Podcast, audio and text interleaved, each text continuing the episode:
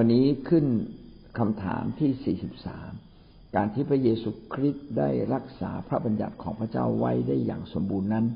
ให้ประโยชน์ต่อเราทั้งหลายอย่างไร อธิบายประโยคแรกก่อนนะครับ ที่บอกว่าองค์พระเยซูคริสต์เป็นผู้เดียวที่สามารถรักษาพระบัญญัติของพระเจ้าได้ และก็ได้อย่างสมบูรณ์ สิ่งนี้ก็ชี้ว่าพระเยซูคริสต์ ที่ว่าเป็นผู้เดียวที่ทำตามพระบัญญัติของพระเจ้าได้ มีความหมายสองอย่าง ความหมายแรกก็คือว่า พระองค์นั้นทรงเป็นพระเจ้า พระองค์จึงสามารถทำตามบทบัญญัติของพระเจ้าได้ อย่างครบถ้วน พระองค์ไม่เคยมีบาปและพระองค์ก็ชนะบาปทุกครั้งที่ถูกทดลองใจเราอยากเห็นชีวิตของเรานะครับ ชนะความบาปเมื่อเราถูกทดลองใจทุกครั้งเมื่อมีปัญหา หนักหน่วงในชีวิต เราจะต้องชนะการทดลองใจเหล่านั้น ถ้าเราพึ่งพระเจ้าเหมือนอย่างที่พระเยซูคริสต์ทรงพึ่งพระองค์อย่างเต็มที่ ทางออกก็จะเกิดขึ้นในชีวิตของเรา ดังนั้นพระเยซูจึงเป็นแบบอย่างของการที่ยินดีทำตามน้ำพระทัยของพระเจ้ายินดีเชื่อฟังพระเจ้า นั่นคือความหมายแรกนะครับ การที่พระเยซูคริสต์ได้รักษาพระบัญญัติของพระเจ้าได้ ไว้อย่างสมบูรณ์นั้นเป็นประโยชน์อะไรกับเราคือการที่พระเยซูคริสต์สามารถรักษาพระบัญญัติได้ เพราะว่าพระองค์มีความเป็นพระเจ้า และก็พระองค์ต่อสู้นะเราจึงต้องต่อสู้เป็นเหมือนกับที่พระองค์ต่อสู้ และพึ่งพาพระเจ้า เหมือนอย่างที่เราเราต้องพึ่งพาพระเจ้า เหมือนอย่างที่พระเยซูคริสต์ก็พึ่งพาพระเจ้า ซึ่งเห็นได้ชัดนะตลอด พระคัมภีร์ที่เราอ่านในพระคัมภีร์ใหม่ เราจะเห็นว่าทุกครั้งที่มีปัญหา พระองค์ก็อธิษฐานพึ่งพาพระเจ้า ที่สวนเกสเมนีพระเยซูคริสต์ก็อดอาหารอธิษฐานวิงวอนข้ามครวนนะครับ ต่อสู้กับตัวเองที่ไม่อยากจะไปตายที่กังเขน แต่พระองค์เมื่ออธิษฐานแล้วพระองค์ก็ชนะ แสดงว่าการต่อสู้กับตนเองผ่านการอธิษฐาน ผ่านการวิงวอนผ่านการยินดีทำตามน้ำพระทัยของพระเจ้าเป็นสิ่งที่เป็นไปได้ เพราะว่าพระเยซูคริสต์ได้ทำแล้ว อีกอันหนึ่งในการที่พระเยซูคริสต์สามารถรักษาบุตรบัญญัติของพระเจ้าไว้ได้อย่างสมบูรณ์นั้น ก็ชี้ว่าการเชื่อฟัง พระบัญญัตินั้นเป็นสิ่งที่สำคัญมาก มนุษย์จะไม่สามารถดำเนินชีวิต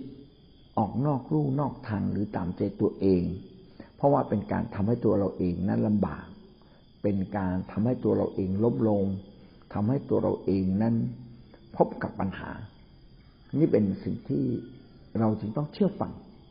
คือเหมือนกับว่าเหมือนกับมนุษย์เราแต่ละคนนั้นเป็นคนที่สายตามืดบอด แล้วเราเดินทางอยู่ในหนทางที่ขรุขระ ทางเดินก็ไม่ค่อยมีนะครับ แล้วก็ขรุขระด้วย มีตอไม้ มีเศษอิฐเศษแก้วเต็มไม่หมดเลยนะและเราจะเดินอย่างไรล่ะนะครับ พระเจ้าได้ทรงนำเราแล้ว ว่าให้เดินตามทางของพระองค์โดยให้บุตรบัญญัติไว้บุตรบัญญัติเนี่ยเป็นเหมือนกฎเกณฑ์ที่พระเจ้าบอกว่าทำตามนี้นะ แล้วเจ้าจะปลอดภัยจากจากทางที่มันขุขะ จากหลุมบ่อ จากก้อนหิน จากเศษแก้ว จากตะปูนะครับ เนี่ยคือกฎเกณฑ์ พระเจ้าให้กฎเกณฑ์เราเรียบร้อยแล้ว ถ้าเราทำตามกฎเกณฑ์ของพระเจ้าทั้งสิบประการนี้ พี่น้องก็จะพบว่าชีวิตของเรานั้น พบความสำเร็จแน่เราปลอดภัย เราจะอยู่เย็นเป็นสุขแต่ที่ปัญหาของมนุษย์อยู่ตรงนี้ครับว่า มนุษย์ไม่ปรารถนาที่จะทำตามกฎเกณฑ์ ไม่ปรารถนาที่จะเชื่อฟังหลักการและกฎเกณฑ์ของพระเจ้า การที่พระเยซูคริสต์ สามารถทำตามบทบัญญัติของพระเจ้าได้ พระองค์นั้นรักพระองค์ยึดสิ่งหนึ่งไว้เสมอคือการเชื่อฟัง พี่น้องจะสังเกตได้ว่าพระเยซูคริสต์นั้นเชื่อฟังพระเจ้าทุกประการ การที่เชื่อฟังส่วนหนึ่งทำให้เราเห็นว่าการเชื่อฟังหลักการของพระเจ้า เชื่อฟังเชื่อฟังหลักการที่ถูกต้องเป็นสิ่งที่สำคัญมาก ถ้าเราทำตามที่หมอพูด เราก็จะปลอดภัย เพราะว่าหมอนี่มีความรู้มีความเข้าใจมากกว่าเรา ถ้าเราทำตามสิ่งที่ผู้รู้แนะนำเรา ชีวิตของเราก็ไม่อยู่ในอันตราย และยิ่งถ้าเราทำตามพระเจ้าผู้ทรงมีความรู้ความเข้าใจมากที่สุด และเป็นผู้ที่สร้างโลกนี้ เป็นผู้ที่กำหนดทุกสิ่ง และเมื่อมนุษย์ล้มลง พระองค์ก็ทรงวางกฎเกณฑ์ไว้เพื่อจะปกป้องมนุษย์ ไม่ให้รับความทุกข์ยากลำบาก เพื่อมนุษย์จะมาถึงซึ่งความรอด มาถึงซึ่งการถูกยกโทษบาปอันนี้คือหลักการที่พระเจ้าจะช่วยเรา แต่ถ้าเราไม่ทำตาม เราก็ทำตัวเราเองให้เจ็บ แต่ถ้าเราทำตัวเรา อย่างถูกต้อง พี่น้องก็เป็นการอวยพรตัวเรา ดังนั้นจึงไม่มีใครใหญ่เกินกว่าพระบัญญัติของพระเจ้า แม้แต่ พระเยซูคริสต์ผู้ทรงเป็นพระเจ้า ก็ยังทำตามหลักการของพระองค์เองเลย ยังไม่เคยฝืนเลย และเราคือใคร เราคือมนุษย์นะครับ ตาดำๆเต็มด้วยความอ่อนแอ เรายิ่งต้องทำตามพระบัญญัติของพระเจ้ามากขึ้นกว่านั้นอีกเอาละเรากลับมาข้อ 43 ที่ถามว่า การที่พระเยซูคริสต์ได้รักษาบทบัญญัติของพระเจ้าไว้ได้อย่างสมบูรณ์นั้น ให้ประโยชน์ต่อเราทั้งหลายอย่างไร โอ้แล้วเป็นประโยชน์ต่อเราอย่างไรล่ะเรามาดูคำตอบนะครับคำตอบเนื่องจากพระเยซูคริสต์ทรงเป็นตัวแทนของเราทั้งหลายต่อพระพักของพระเจ้าในในฐานะ ในฐานะที่พระองค์ทรงเป็นพระผู้ช่วยให้รอดของเรา การที่พระองค์รักษาพระบัญญัติอย่างสมบูรณ์ ถือเป็นพันธกิจส่วนหนึ่ง ในการช่วยให้เราทั้งหลายได้รับความรอด และเพราะพระองค์เราทั้งหลายจึงเป็นคนชอบธรรมต่อพระพักของพระเจ้า มีประโยชน์อย่างไรในหนังสือเล่มนี้ก็เขียนไว้อย่างนี้นะครับว่า พระเยซูคริสต์เป็นตัวแทนของมวลมนุษย์ในโลกทั้งสิ้น ที่ยืนอยู่ต่อหน้าพระพักของพระเจ้า คือมนุษย์เนี่ยมีความจำกัด เพราะเราจำกัดในความสามารถ ความอดทน เราความจำกัดในความรักจำกัดในการยกโทษคนอื่น แต่พระเยซูคริสต์เนี่ยทรงเป็นตัวแทน ของมวลมนุษย์ว่า มนุษย์ทุกคนถ้าทำตามอย่างที่พระเจ้าพยายามทำเราก็จะได้รับสิ่งดี ก็บอกเราเหมือนเดิม บอกว่าบัญญัติของพระเจ้านั้นเป็นสิ่งสูงส่ง แม้แต่ผู้ที่เป็นพระเจ้าเองก็ยังต้องทำตามเลย และพระองค์ทรงเป็นตัวแทนของมนุษย์ เพราะว่าพระองค์เกิดในร่างกายแบบมนุษย์ จึงเป็นตัวแทนของมนุษย์ทั้งสิ้นในโลกนี้ ที่จะพยายามทำตาม และเชื่อฟังพระบัญญัติของพระเจ้า ทุกข้อทุกตอนและการที่พระองค์นั้นทำตามพระบัญญัติของพระเจ้าทุกข้อทุกตอนนะครับ พระองค์จึงสามารถกลายเป็น พระผู้ไทยในชีวิตของเรา คือการที่พระองค์เนี่ยไม่เคยทำบาปเลย คือการที่มนุษย์จะรับการถ่ายโทษเนี่ยมีบัญญัติไว้เรียบร้อยแล้ว ว่าจะต้องมีการถวายเครื่องบูชา สัตวบูชาคือความตายของสัตว์ เลือดของสัตว์ หมายถึงชีวิตของสัตว์ที่ตายไป ชีวิตของสัตว์ที่ตายไป เป็นดัง เครื่องบูชาลบบาปคือการที่คนสมัยก่อนเนี่ยใช้แกะบ้างใช้วัวใช้นกพิราบเพื่อจะต้องอให้สัตว์เหล่านี้ตายไป เพราะเป็นเครื่องหมายที่ชี้ว่าวันหนึ่งนะครับ จะมีเครื่องบูชาแบบนี้ เพื่อมาลบบาปมนุษย์ ถ้าเลือดสัตว์สามารถลบบาปมนุษย์ได้ เราก็เลี้ยงสัตว์สิครับ แล้วก็ฆ่าสัตว์นะครับ เอาสัตว์มามาถวายบูชาพระเจ้า เราก็พ้นบาปนะครับ แต่จริง ๆ แล้วไม่ใช่ ในสมัยก่อนนั้นที่เขาใช้เครื่องบูชาลบบาปเป็นการเล็งว่าวันหนึ่งจะมีผู้หนึ่ง มายกโทษความบาปผิดของเราด้วยความด้วยการตาย แล้วผู้ใดล่ะ จะเป็นเครื่องบูชาที่บริสุทธิ์ที่สุดไม่มีนะครับ ในโลกนี้สัตว์นั้นเป็น สิ่งสิ่งที่เล่งเท่านั้นเอง เวลาเอาสัตว์มาเขายังต้องเลือกสัตว์อย่างสมบูรณ์ที่สุด คือต้องอไม่ไม่ตาบอด ไม่ตาเขขาต้องไม่สั้นยาวนะครับเป็นสัตว์ที่สมบูรณ์เป็นสัตว์ที่ดีที่สุด แล้วก็ทำตามกฎเกณฑ์ ก็เป็นเรื่องชี้ว่าผู้ที่จะมาถ่ายบาปมนุษย์นั้น จะต้องเป็นคนที่สมบูรณ์ สมบูรณ์ในที่นี้ไม่ได้หมายถึงรูปร่างสมบูรณ์ แต่หมายถึงชีวิตถูกต้องสมบูรณ์น่าจะมีมนุษย์คนไหนล่ะครับ ที่จะมีชีวิตที่ถูกต้องสมบูรณ์เลย และไม่เคยทำบาปเลยทำตามบทบัญญัติของพระเจ้าทุกประการ ก็มีแต่พระเยซูคริสต์เท่านั้นใช่ไหม ที่พระองค์สามารถทำพระองค์จึงเป็นดังแกะปัสกา คือเป็นแกะที่เป็นแกะที่มาตายแทน ตายแทนมนุษย์ทั้งปวงนะครับ คือเรื่องนี้ได้มีเกิดขึ้นไว้นี่ได้มีเกิดขึ้นแล้วในยุคพระคัมภีร์เดิม คือครั้งหนึ่งที่คนยิวอยู่กับเป็นอ่าเป็นเป็นข้าทาสของประเทศของชาวอียิปต์แล้วก็พระเจ้าก็ให้โมเสสเนี่ยไปบอกกษัตริย์ฟาโรห์ของอียิปต์บอกว่าจะพาคนอิสราเอลไปถวายบูชาที่ ที่ที่อื่นที่ไม่ใช่ประเทศอียิปต์แล้วก็กษัตริย์ก็ไม่ยอม ก็เกิดเหตุการณ์นะครับ ถึงสิบครั้งด้วยกันทำการยิ่งใหญ่และครั้งสุดท้ายนี่แหละครับนะพระเจ้าบอกโมเสสบอกว่า พระองค์เนี่ยจะประหารบุตรหัวปีของคนอียิปต์ทุกคน แล้วก็สัตว์หัวปีของคอกสัตว์ทั้งหมดในประเทศอียิปต์แต่ส่วนของคนยิวนั้นพระองค์จะละเว้น แล้วจะละเว้นได้อย่างไร ก็คือต้องเอาแกะเอาเลือดแกะมาทาที่วงกบประตูเนี่ยเมื่อมัจจุราชผ่านมาเห็นเลือดก็จะละเว้นไม่ฆ่านะคนของอิสราเอล ไม่ฆ่าคนคนยิวนะครับ ดังนั้นการที่มีเลือดมาทาวงกบประตูก็เป็นเหมือนกับชีวิตของผู้หนึ่งที่จะมาตายแทนเรา การตายแทนของคนคนนั้น ก็จะเป็นการลบบาปและปกป้องเราให้พ้นจากความตายของมัจจุราช นี่แหละพระเยซูคริสต์เป็นผู้นั้นที่ยินดีมาตาย ไม่ใช่ตายเพราะความจำเป็น หรือตายเพราะว่าช่วยไม่ได้จึงตาย หรือตายเพราะอุบัติเหตุแต่พระองค์ยินดีที่จะให้ถูกกระทำผิดในตัวพระองค์เองอย่างรุนแรง โดยที่พระองค์เองก็ยินดีอย่างยิ่งที่จะยกโทษให้กับความโง่เขลาเบาปัญญาของคนในยุคนั้นที่เอาพระองค์ไปฆ่านะครับ ทั้งๆทที่พระองค์ไม่ได้ทำผิดอะไร พระองค์พูดความจริง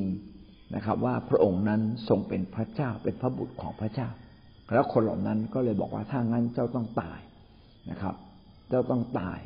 เพราะว่าเจ้าทำตัวเสมอเหมือนพระเจ้า พี่น้องคิดดูสิครับ จะมีใครจะกล้าพูดแบบนี้ ถ้าพูดแล้วต้องตายนะครับ อันที่หนึ่งก็คือคนโกหกที่สุดก็จะพูด หรือคนที่โง่ที่สุดนะครับ จะพูด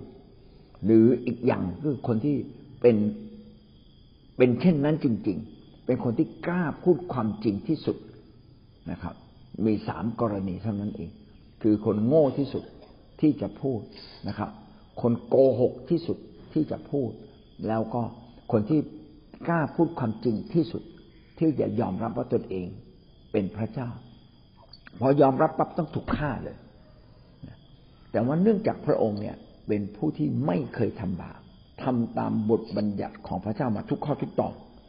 เมื่อพระองค์ไม่เคยทำบาปพระองค์จึงเป็นเครื่องบูชาที่สมบูรณ์ที่พระเจ้าทรงรับเอาไว้ หลายครั้งท่านถวายเครื่องบูชา ไปไม่ถึงสวรรค์นะครับ เพราะว่าเราไม่ได้มาจากความจริงใจ ไม่ได้พึ่งพระคุณของพระเจ้า ไปไม่ถึงสวรรค์ แต่เครื่องบูชาที่พระเยซูคริสต์นำตัวพระองค์เองมาถวายกับพระองค์ พระเจ้าในฟ้าสวรรค์ทรงโปรดรับไว้ ว่านี่คือเครื่องบูชาที่ดีเลิศที่สุด มาจากคนหนึ่งซึ่งไม่เคยทำบาปแล้วมาตามหลักการ แห่งการไถ่บาปของพระเจ้าตามบทบัญญัติ ตามบทบัญญัติทุกประการ นี่แหละจึงชี้ให้เราเห็นว่า พระองค์เนี่ยเป็นผู้เดียวที่สามารถช่วยถ่ายมนุษย์ให้รอดจากความบาปและความตาย พระองค์ทั้งนั้นเป็นทั้งตัวแทนของเรา ในความเป็นมนุษย์ที่สามารถเข้าเฝ้าพระเจ้าได้ ขณะเดียวกัน พระองค์ก็อยู่ในฐานะยินดี เป็นเครื่องบูชาไถ่บาปมนุษย์ พระองค์จึงเป็นพระผู้ช่วยให้รอดที่สมบูรณ์ การที่พระองค์ทรงรักษาบทบัญญัติได้อย่างสมบูรณ์ถือเป็นพันธกิจส่วนหนึ่งในการช่วยให้เราทั้งหลาย ทั้งหลายได้รับความรอดก็อย่างที่กล่าวไว้แล้วนะครับ การที่พระองค์นั้นสามารถรักษาบทบัญญัติทุกข้อทำให้พระองค์นั้นมีคุณสมบัติครบถ้วนในการเป็นเครื่องบูชาที่สมบูรณ์ คือเครื่องบูชาที่ดีที่ถูกต้องที่แท้ ต้องเป็นเครื่องบูชาที่ไม่มีตำหนิแล้วชีวิตมนุษย์ที่ไม่มีตำหนิก็คือชีวิตที่ไม่ทำบาปชีวิตที่ไม่ทำบาปแล้วพระเยซูไม่เคยทำบาปเพราะว่าพระเยซูสามารถทำตามบทบัญญัติของพระเจ้าทุกข้อทุกตอนได้ทั้งสิบอาการนี้ได้เลยพระองค์จึงไม่ทำบาปพระองค์จึงเป็นเครื่องบูชาที่เพียบพร้อม ในการที่จะมอบถวายแด่พระเจ้านะครับ และเพราะพระองค์เราทั้งหลายจึงเป็นคนชอบทำต่อพระพักของพระเจ้า ก็เพราะว่าพระองค์ทรงเป็นเครื่องบูชาที่ลบบาปมนุษย์ เราจึงกลายเป็นคนชอบทำประเด็นตรงนี้จะอธิบายดังนี้นะครับ คือมนุษย์เราเนี่ยเราไม่เคยมีใครสักคนหนึ่งที่เป็นคนดีพร้อม ชอบทำแปลว่าดีพร้อม ถูกต้อง ถูกต้องชอบทำดีพร้อม ยังไม่มีมนุษย์คนไหนดีพร้อม แต่ที่เราดีพร้อม เพราะว่าพระเจ้านั้นไม่ถือโทษเรา และพระเจ้ายกโทษ บรรดาความผิดที่ควรจะมีในตัวเรา ออกไปจากชีวิตเราอย่างหมดสิ้นนะมีคนจำนวนมากพยายามไปลอยลอยบาปนะครับลอยลอยบาปหรือว่าไปทำบุญ พื่อหวังว่าบุญเหล่านั้นจะมาลบบาปของเขา คือการทำดีการทำบุญเป็นสิ่งที่ถูกต้องและดีนะครับ แต่ลบบาปให้หมดนั้นไม่ได้ เพราะว่ามนุษย์นั้นสมมุติว่าแม่ลบบาปหมดแล้ว ก็ยังทำบาปอีก และความบาปเหล่านั้นเราไม่สามารถลบถึงสิ่งเบื้องลึกที่อยู่ในใจเรา คือเมื่อเราทำผิด พี่น้องจะสังเกตสิ่งหนึ่งในจิตใจเราข้างในลึกๆ คือเราจะรู้สึกหงุดหงิดต่อตัวเอง หรือบางครั้งเราก็รู้สึกฟ้องผิด เราไม่ควรพูด เราไม่ควรทำนะครับ การฟ้องผิดจะเกิดขึ้นอยู่ในใจ โดยเฉพาะบางคนที่มีจิตสำนึกอ่อน ก็จะเกิดความรู้สึกฟ้องผิดมากกว่าคนธรรมดานะครับ ผมเองก็เป็นคนหนึ่งที่มีลักษณะแบบเนี้ยคือถ้าทำอะไรผิด แม้เราไม่ผิดนะ ก็ยังรู้สึกว่าตัวเราเองเนี่ยบกพร่องผิดพลาดนะรู้สึกไม่ดีเลยจิตใจไม่ดีเลย แล้วทํำยังไงต้องรีบสารภาพ ขอพระเจ้ายกโทษให้กับเราทันที หรือไม่งั้นก็ต้องไปขอโทษคนอื่นทันทีนะครับ ผิดถูกไม่รู้ขอโทษไว้ก่อนนะครับ แล้วไอ้เรื่องความถูกผิดก็ไปว่ากันทีหลังอีกทีในเวลาอันเหมาะสม แต่ที่เราขอโทษนั้น ก็เพื่อให้จิตใจเรานั้น กลับมาคืนดีกับพระเจ้า กลับมารู้สึกมีสันติสุขในพระเจ้า ถ้าเราไม่มีการคืนดี จิตใจข้างในก็แทงตัวเราเองตลอดเวลาฟ้องผิดอยู่ตลอดเวลาใครที่เป็นคนธรรมะธรรมโม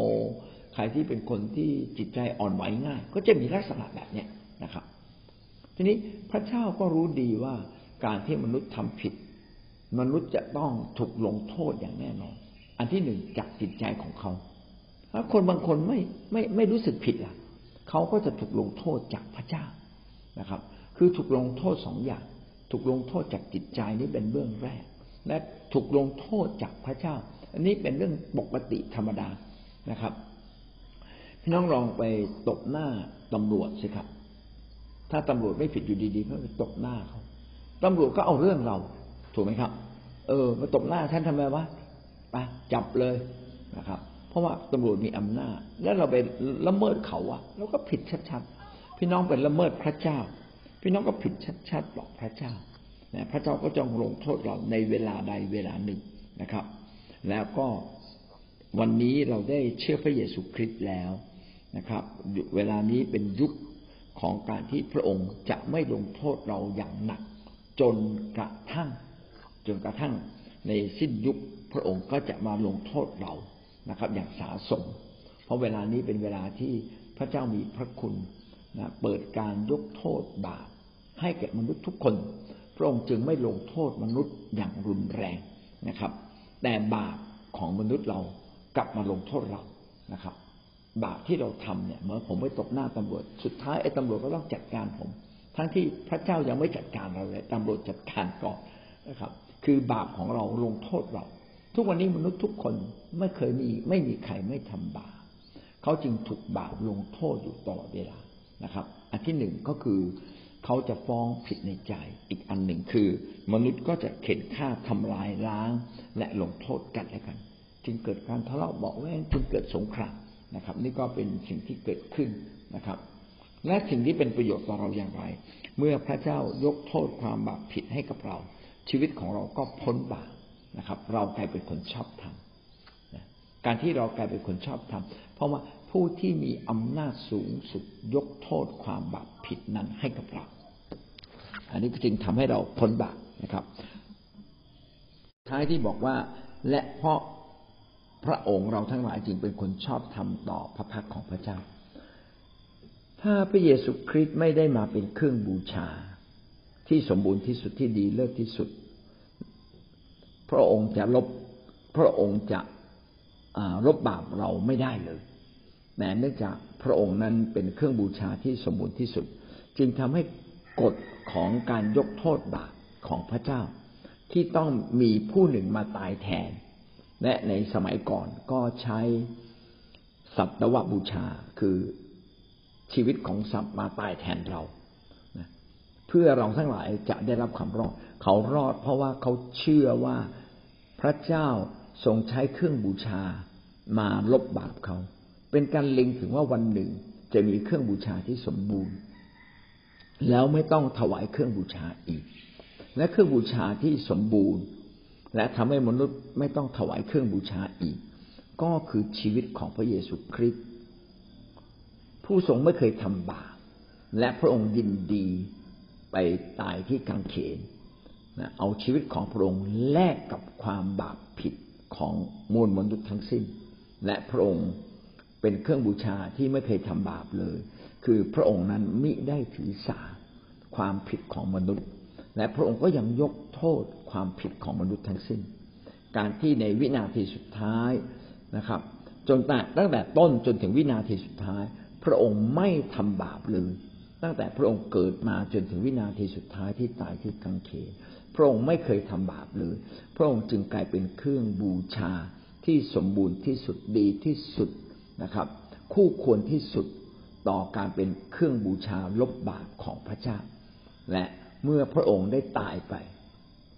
เพื่อเรา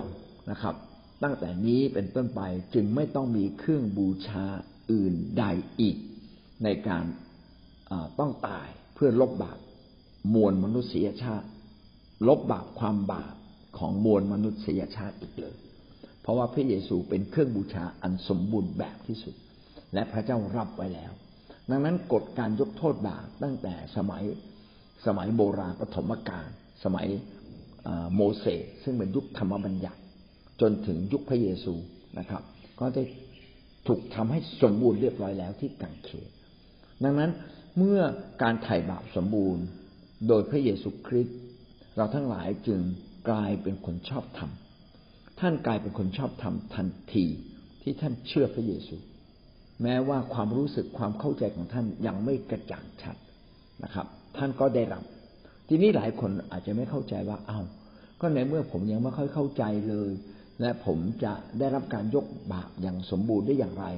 พูดไปผมยังงงๆเลยนะเครื่องบูชาอะไรเนี่ยนะความบาปคืออะไรกันแน่ แล้วความบาปต้องตายเชียวหรือ คือบางทีผมอาจจะยังไม่เข้าใจเลย แต่ทำไมทันทีที่เราเชื่อ แล้วพระเจ้าถือว่าเราเป็นคนสมบูรณ์ ผมอยากเปรียบเทียบแบบนี้นะครับ สมมุติว่าพี่น้องทุกคนเนี่ยเป็นคนที่ร่ำรวยมากในแผ่นดินโลกนี้ และพี่น้องอยากจะยกสมบัติให้กับลูกนะครับ ยกสมบัติให้กับลูก ทันทีที่ลูกเกิดมาเนี่ย ท่านก็ทำพินัยกรรมเลยเพราะท่านไม่รู้ว่าท่านจะตายไปเมื่อไหร่ท่านทำพินัยกรรมให้กับเด็กคนนี้เลย เด็กคนนี้อาจจะยังไม่ได้ตั้งชื่อด้วยซ้ำไป ตั้ง ตั้งให้กับเด็กยังไม่ได้ตั้งชื่อแต่เราต้องการยกสมบัติทั้งสิ้นพันล้านนะครับ ให้กับลูกคนคนนี้ พี่น้องก็เมื่อมอบให้อาจจะใช้นิ้วโป้ง นิ้วมือหรืออะไรสักอย่างหนึ่งหรือว่า ให้คนมารับรอง ให้ทนายมารับรองถ่ายรูปไว้มีวิธีการต่างๆ ที่สามารถรับรองได้ว่าเด็กคนนี้ แม้ยังเป็นทารกก็จะได้สมบัติพันล้านนะครับของเศรษฐีคนนี้ ทั้งที่เด็กคนนี้รู้เรื่องไหมยังไม่รู้เรื่องเลย เข้าใจไหมยังไม่เข้าใจเป็นคนอยากได้สมบัติไหมก็ยังบอกไม่ได้ เพราะาจิตใจยัง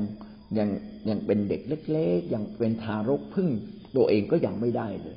แต่เด็กก็ได้รับสมบัติเรียบร้อยแล้ว เช่นเดียวกันครับ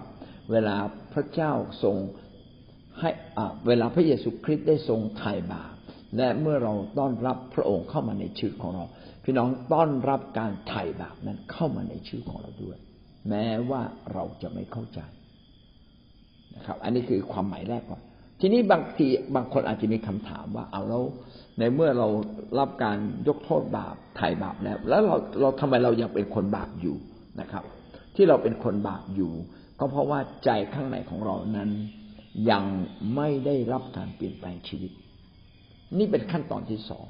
ขั้นตอนแรกเรารับการไถ่บาป พระเจ้ามองลงมาจากฟ้าสวรรค์ท่านไม่มีบาปแล้วนะครับ ท่านเป็นเหมือนเด็กทารกที่ได้รับสมบัติพันล้านเรียบร้อยแล้ว